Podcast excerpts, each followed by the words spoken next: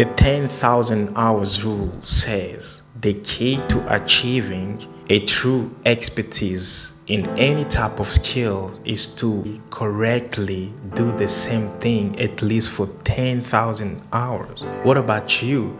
You're just giving up after doing once or twice. Thinking about the people that come in a new career, they don't know anything, but they got trained to perform better. And after a year, two years, they perform so well. Why? Because They've done the same thing each and every single day. And after the 10,000 hours, you will see you can master any type of skill correct. And if you don't want to do that, just keep on giving up on yourself. You will end up learning nothing.